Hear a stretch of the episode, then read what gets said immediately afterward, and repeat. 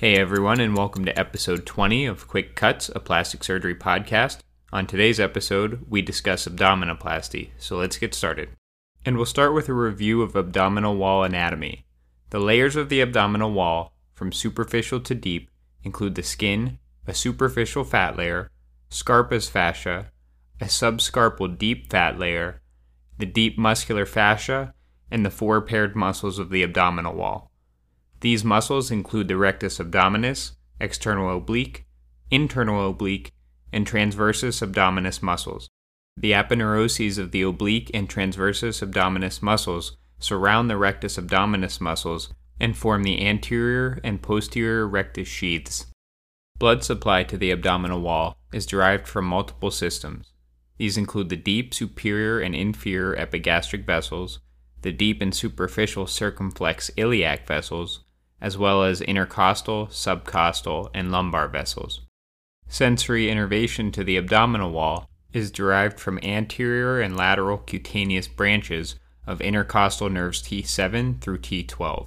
These intercostal neurovascular bundles lie in a plane between the internal oblique and transversus abdominis muscles, which is the plane targeted with local anesthetic when performing a transversus abdominis plane block, otherwise referred to as a TAP block.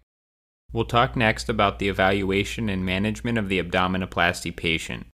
In taking a history, in addition to your general medical history, it's important to specifically assess for risk factors associated with venous thromboembolism, as abdominoplasty is associated with some of the highest risk for VTE among aesthetic procedures. You should ask the patient about any significant weight changes as well as their weight stability, Patients should ideally be weight stable near their goal weight for 3 to 6 months prior to surgery. In patients seeking abdominal contouring after massive weight loss, it's important to ask about the method of weight loss, as patients that undergo bariatric surgery can commonly experience nutritional deficiencies that affect wound healing. Patients should also be asked about prior abdominal surgeries, which may compromise blood supply to the abdomen, and smoking status, which may negatively impact wound healing. Female patients should be asked about prior pregnancy, which can contribute to abdominal wall laxity, and plans for future pregnancy, which can compromise abdominoplasty outcomes. On physical exam, you should assess for abdominal skin quality and laxity, as well as the presence of any prior surgical scars. You should assess for the presence and depth of abdominal fat, specifically attempting to differentiate between subcutaneous and intra-abdominal fat, it's important to note that patients with significant amounts of intra abdominal fat, also referred to as visceral fat, will often not be adequately addressed by abdominoplasty. These examinations of the skin and subcutaneous tissues should be performed in multiple positions, with the patient standing, seated, and supine. Your exam should also assess for separation of the rectus abdominis muscles in the midline, which we refer to as rectus diastasis. You can assess for diastasis by having the patient lie supine and perform a straight leg raise. Your exam should similarly assess for the presence of abdominal hernias, which can often be repaired at the time of abdominoplasty. In regards to abdominoplasty technique, a variety of operative techniques have been described, and discussion of these techniques is beyond the scope of the podcast. The classic components of abdominoplasty include excision of skin and subcutaneous tissue, elevation and mobilization of a superiorly based abdominal flap, and plication of the anterior rectus sheath to correct diastasis.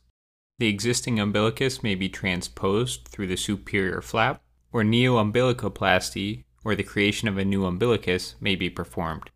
Combining liposuction with abdominoplasty, referred to as lipoabdominoplasty, can also safely be performed within limits. Postoperative care of the abdominoplasty patient typically includes the use of an abdominal binder, early mobilization to prevent DVT, and the use of drains pending surgical technique and surgeon preference. In regards to complications, venous thromboembolism, as previously discussed, is a possible complication, and the use of chemoprophylaxis for prevention is often dependent on individualized risk stratification. The Caprini risk assessment model is probably the most widely used tool for stratifying risk, However, the optimal strategy for determining risk in these patients is still the subject of debate.